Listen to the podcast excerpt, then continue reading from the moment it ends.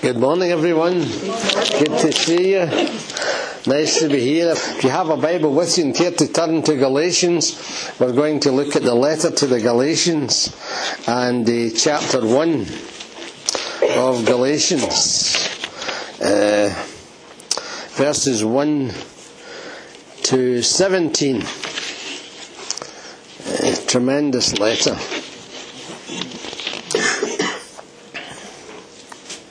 I'm reading from the New International Version. Paul, an apostle, sent not from men, not, nor by man, but by Jesus Christ and God the Father, who raised him from the dead, and all the brothers with me, to the churches in Galatia. Grace and peace to you from God our Father and the Lord Jesus Christ, who gave himself for our sins to rescue us from the present evil age, according to the will of our God and Father, to whom be glory forever and ever. Amen. I am astonished that you are so quickly deserting the one who called you by the grace of Christ and are turning to a different gospel, which is really no gospel at all. Evidently, some people are throwing you into confusion and are trying to pervert the gospel of Christ.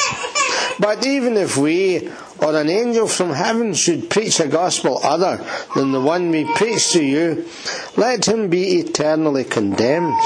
As we have already said, so now I say again, if anybody is preaching to you a gospel other than what you accepted, let him be eternally condemned.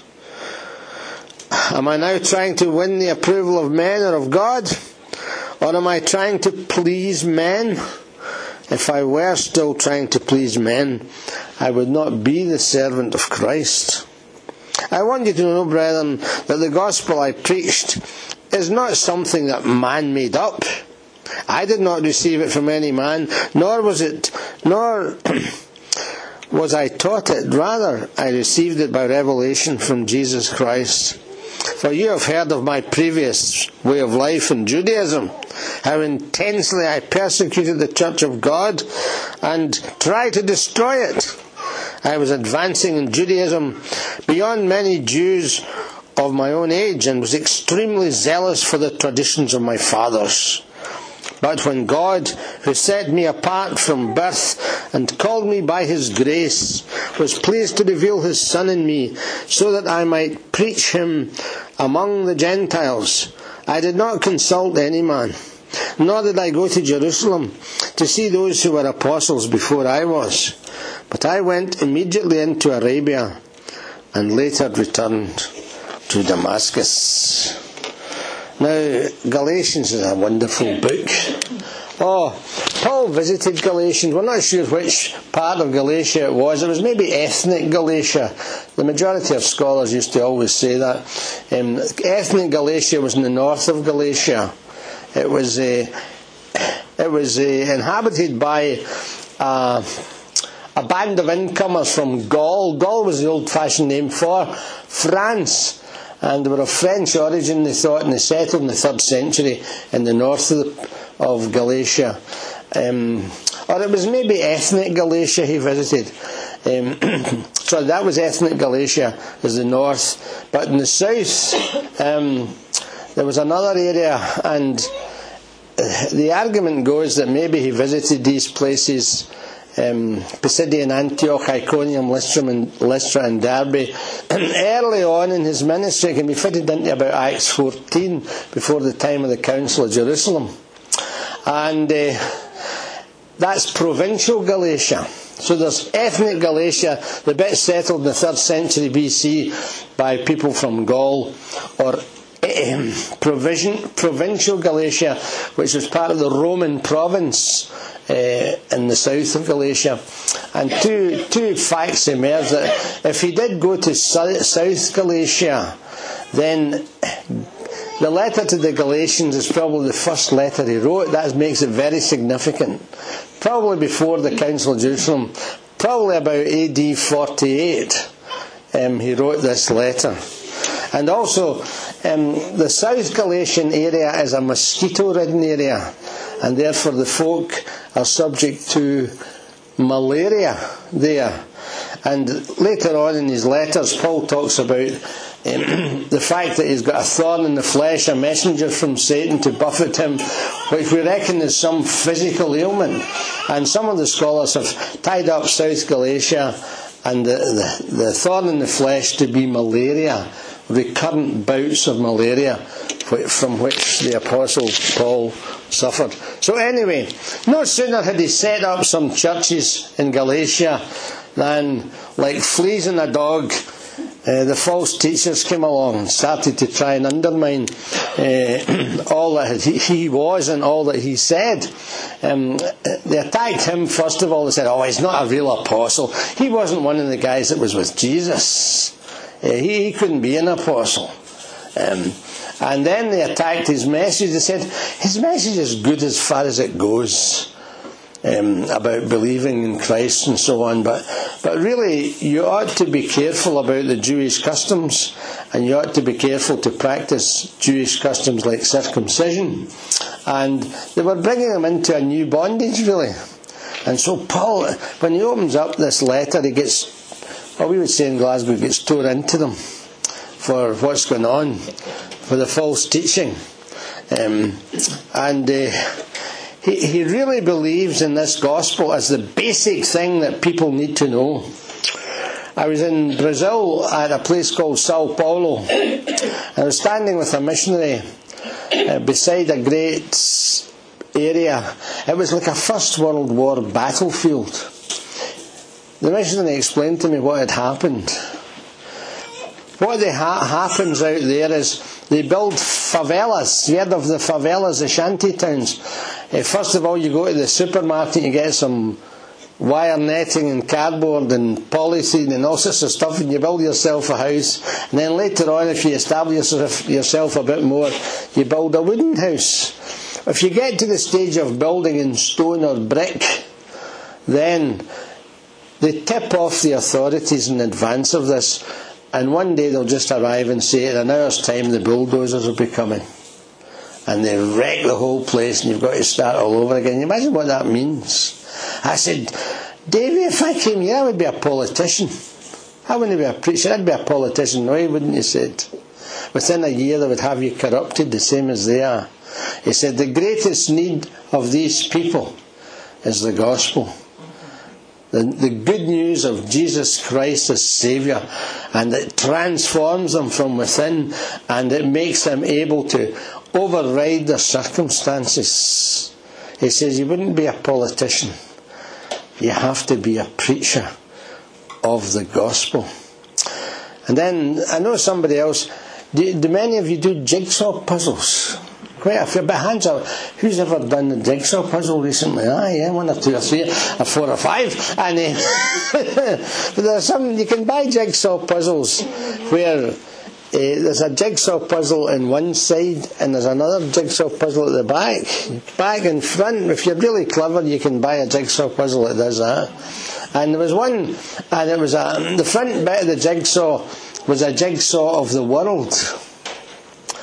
And This guy was getting on great.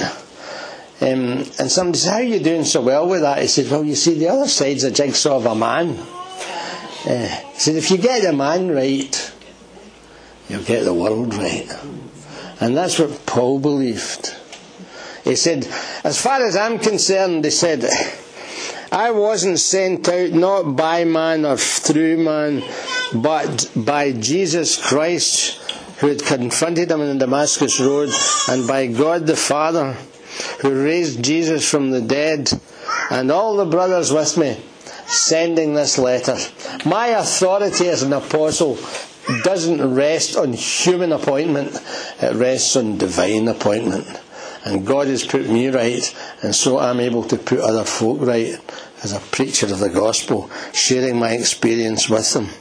And then it goes on in verses 3 to 5 he picks up this theme of the gospel and he gives them a beautiful chain link fence of Christian belief. This is the heart of Paul's gospel. This is the, the fibre and the kernel and the core of all he has to say to them in verses 3 to 5. And in the limited time available this morning, I would like to look at verses 3 to 5. The heart of Paul's gospel. Wonderful message. Um, there are five aspects of this authentic gospel in verses 3 to 5. The first one is God's overflowing grace. You see how he says, Grace and peace to you from God our Father and the Lord Jesus Christ. Grace is a wonderful word. God's riches at Christ's expense. You say G R A C E. God's riches at Christ's expense. It's a sunshine word. I call it a sunshine word. It's a great word. It has a, a halo of shining beauty about it, reflecting the character of God. In primary six, we had our first man teacher in primary school, and he told us the story of the contest between the wind and the sun. Um, to get a man to remove his coat, and the wind said, I'm going first out the way, boy. And he blew and he blew and he blew. And the harder the wind blew, the more the man held his coat into him. And the sun said, You've had your go. Now it's my turn, son. Step aside. And the sun shone and the man removed his coat. You know, that's what the grace of God is like. Paul says, The God who commanded light to shine out of darkness has shined in our hearts to give the light of the knowledge of the glory of God in the face of Jesus Christ. And God's riches at Christ's expense is point one of the captivating message of the gospel God's overflowing grace. Um, the word is used in worldly dealings uh, in the Roman Empire with the emperor's bounty. If some general had won a great battle and they were celebrating, having a party like they're having next door, grace was the, the emperor's bounty. He would give them maybe a free show in the in the great arenas of Rome and put on bread and circuses and entertainment of all sorts. And grace is a word that was used for the emperor's bounty. And those of us who've experienced the grace of God in the Lord Jesus Christ, it's like having God's bounty handed over to us. So that's the, the, first wonderful thing. In the Old Testament, an, an illustration of it, a man called Mephibosheth who was crippled in both his feet and uh, who could expect nothing but being put to death by the, the new king. But he was summoned to the new king and he got a meal ticket for the rest of his life because he was the relative of Jonathan, uh, David's pal. And he got a meal ticket for every day at the royal table, and he ate there, it tells us in the Old Testament narrative, like one of the king's sons. That's what it's like to be a Christian, to be one of the king's sons, to know every day the provision and the presence of a generous God. In, in the New Testament, uh, there's a wonderful story the Lord Jesus told. Somerset Maugham, the, the writer, said it was the greatest short story ever written, the story of the prodigal son, and how this pathetic bundle of rags comes over the hillside after he'd wasted so much of his inheritance and his father's money. He comes over the hillside and he says, uh, You know, I'm no longer worthy to be called your son. Make me as one of your hired servants and all that. He's got his speech all made up. And it says that, but the father said to his servants, bring out the best robe and put it on him, put a ring in his hand, shoes in his feet, and bring the fatted calf here and let's kill it and let's celebrate and let's rejoice and let's have a party. It's party time. My boy came back. And you know, that's the glory. When God, in His wonderful grace, deals with us, He brings us home to Himself and He welcomes us and He showers us with blessing. Well, there's number one. We can all go home, that's enough, isn't it? well, that's only a fifth of this wonderful passage. The second thing is not God's overflowing grace, but God's indwelling peace. He says, Grace and peace to you from God our Father and the Lord Jesus Christ. And you get this wonderful idea of peace, God's peace, wonderful peace. Lots of songs about it. Graham knows umpteen, you know, he's just a walking encyclopedia of hymns about peace. the peace of God that passes all understanding. And we sing about it so much within the Christian church. And it, it, doesn't just mean absence of war. You know, a couple of weeks ago they were going to have a truce, weren't It was to start last weekend or something. I never noticed that it had started. And even when it did start, it's just a, a temporary breather from the killing spree that's going on in the Middle East right now. And it's so tragic. You think of the children just wandering about, they've no idea where they are, who they are, and where their parents are. What utter tragedy we see all around us. And there's so many folk without peace. Well, I was in the Royal. Three o'clock one morning, I got disturbed. A new occupant the bed next to me. It was a junkie and he was dragged in. I think he goes in regularly, actually, the story goes. Every few weeks he just goes in. He's no pyjamas, no slippers, no, no shampoo and all that, and he's complaining about all the stuff he didn't have, which they had to supply for him. And he was a most unhappy character. Poor soul. Absolutely not, not at peace at all.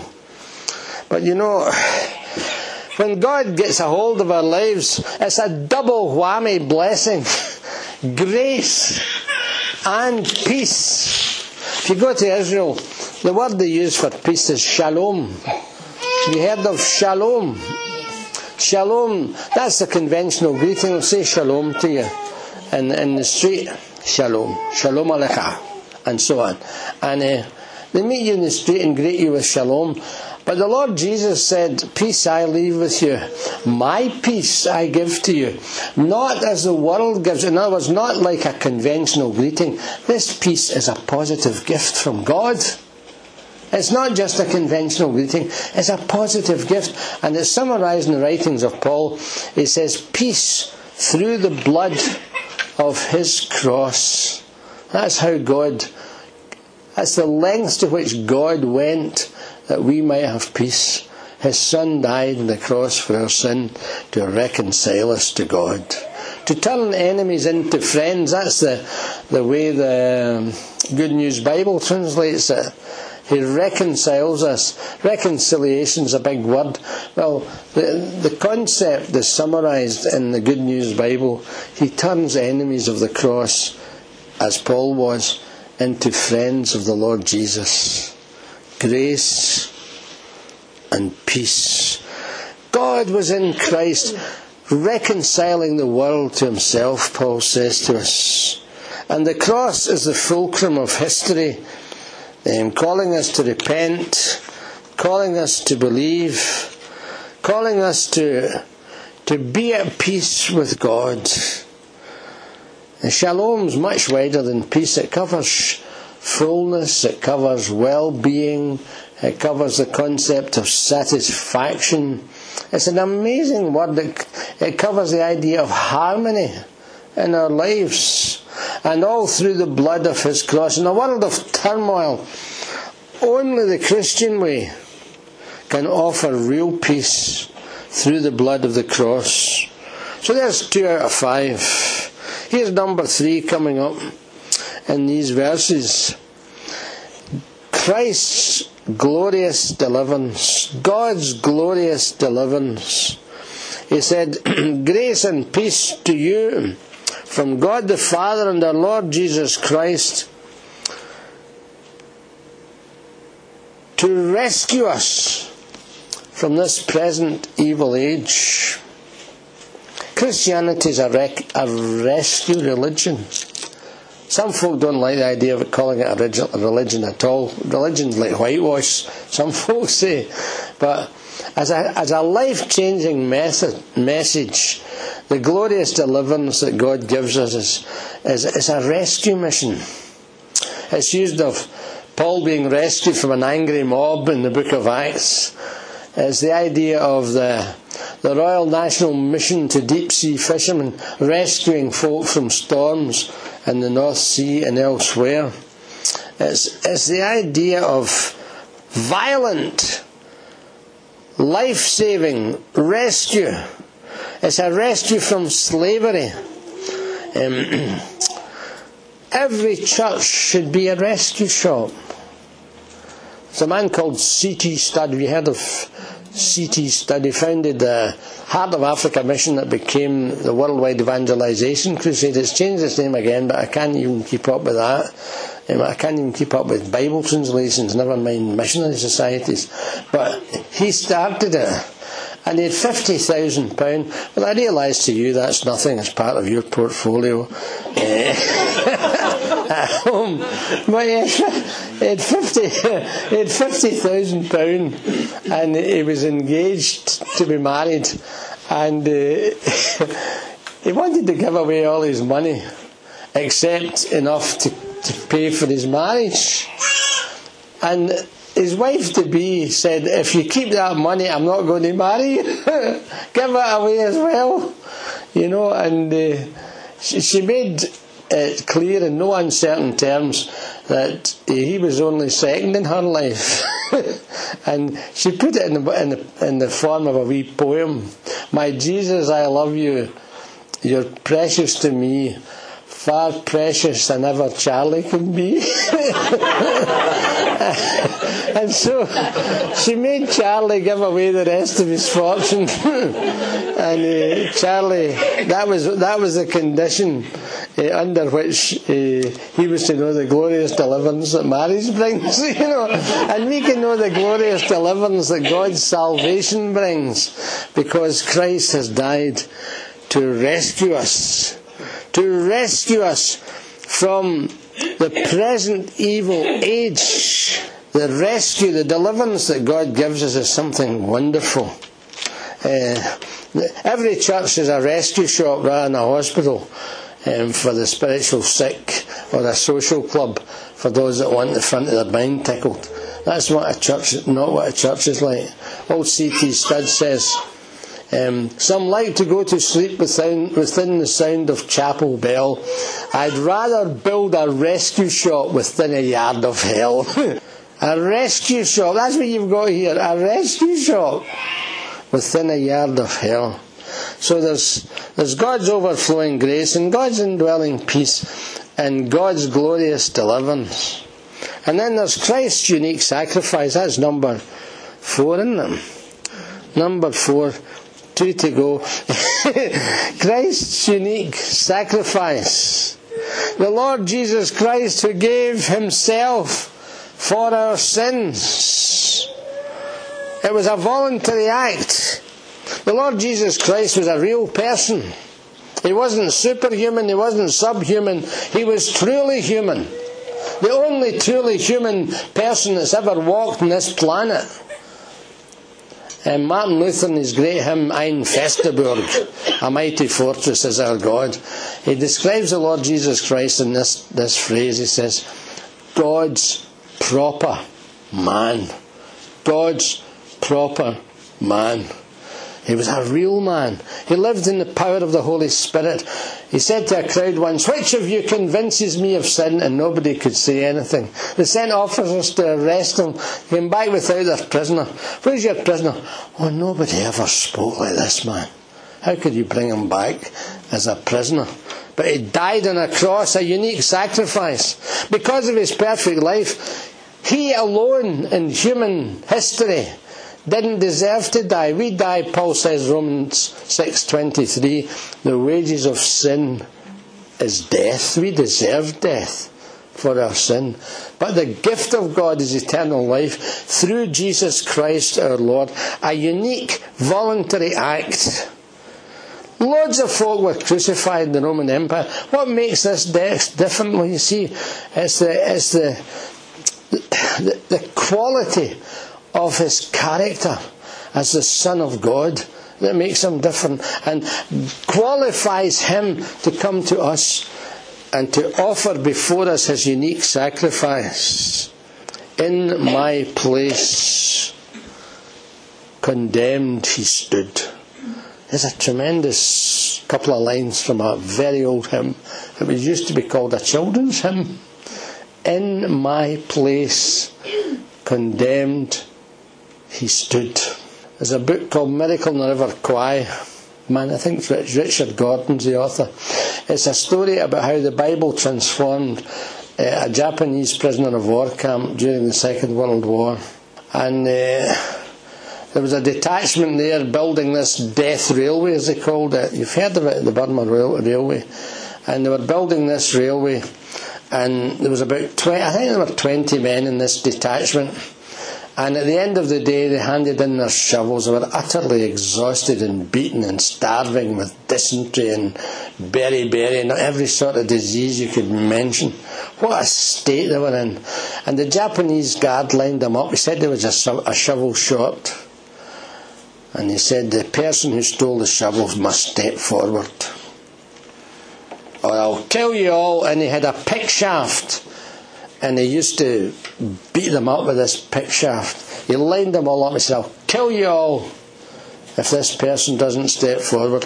And it was a man from a Highland regiment that stepped forward, beaten to death in front of his pals. And then they counted the shovels, and there weren't 19 there, there were 20 there, as there should have been. And it dawned on all the rest of them that this Highlander must have worked out in his mind that if he stepped forward, their lives would be spared. And that's what the Lord Jesus did. He stepped forward that my life might be spared. And He did it for you as well. It's a unique sacrifice, a substitutionary act, a voluntary act, with a mindset geared to die for our sins a mindset geared to die for our sins. Hundreds of years before he was born, in the prophecy of Isaiah chapter 53, it says, all we, all we like sheep have gone astray, we have turned every one to his own way, but the Lord has laid on him the iniquity of us all. What a wonderful story, what a wonderful message. Christ's unique sacrifice. Number five. The fact that this is a plan, this is God the Father and God the Son's glorious plan. See what it says? According to the will of our God and Father. He's the King of the universe. The nations are like that drop in the bucket to him. He spoke and it was done. He commanded and it stood fast, the psalmist tells us about creation. This is this wonderful God. And He doesn't work haphazardly. And we can't operate him like you operate a puppet. You can't just pull the strings and God will respond. It's not magical. It's relational. And it's part of God's plan. They were hand in glove. God was in Christ, reconciling the whole world to himself. What a plan. The cross is the fulcrum of history. Fulcrum's the centerpiece. All the events in the Old Testament led up to the cross. And ever since Christ died on the cross and rose again, all the events of world history are pointing back to the cross. When it comes to final judgment, when Christ returns in there's final judgment, we will be judged according to her relationship to that one who died on that cross. That's what the Bible tells us. Wonderful message. Wonderful. To think that this is all part of God's plan. And our requirement's simple. Paul went into Galatia preaching that they should repent and believe the gospel and be baptized and have the gift of the Holy Spirit and enter into the fellowship of the redeemed. Absolutely wonderful to think of it. Part of what Erich Sauer in his volumes called the unfolding drama of redemption. And you can be part of it, and I can be part of it. All because of this wonderful gospel and this amazing man, Paul, who was sent to be the preacher of the gospel. Let's pray together. Oh Lord, we thank you for old Paul. We praise you for him. Thank you for what he suffered in your name. Thank you for what he did in your name. Thank you for what he said in your name. And we thank you for the Bible, the New Testament that tells us this glorious message of our wonderful Saviour who can give us, who alone can give us grace and peace in our lives. Thank you, Lord, and help us this week, whatever we face, to know your grace and your peace, your pardon, your strengthening. By the Holy Spirit, help us to live the Christian life in your strength for Jesus' sake. Amen.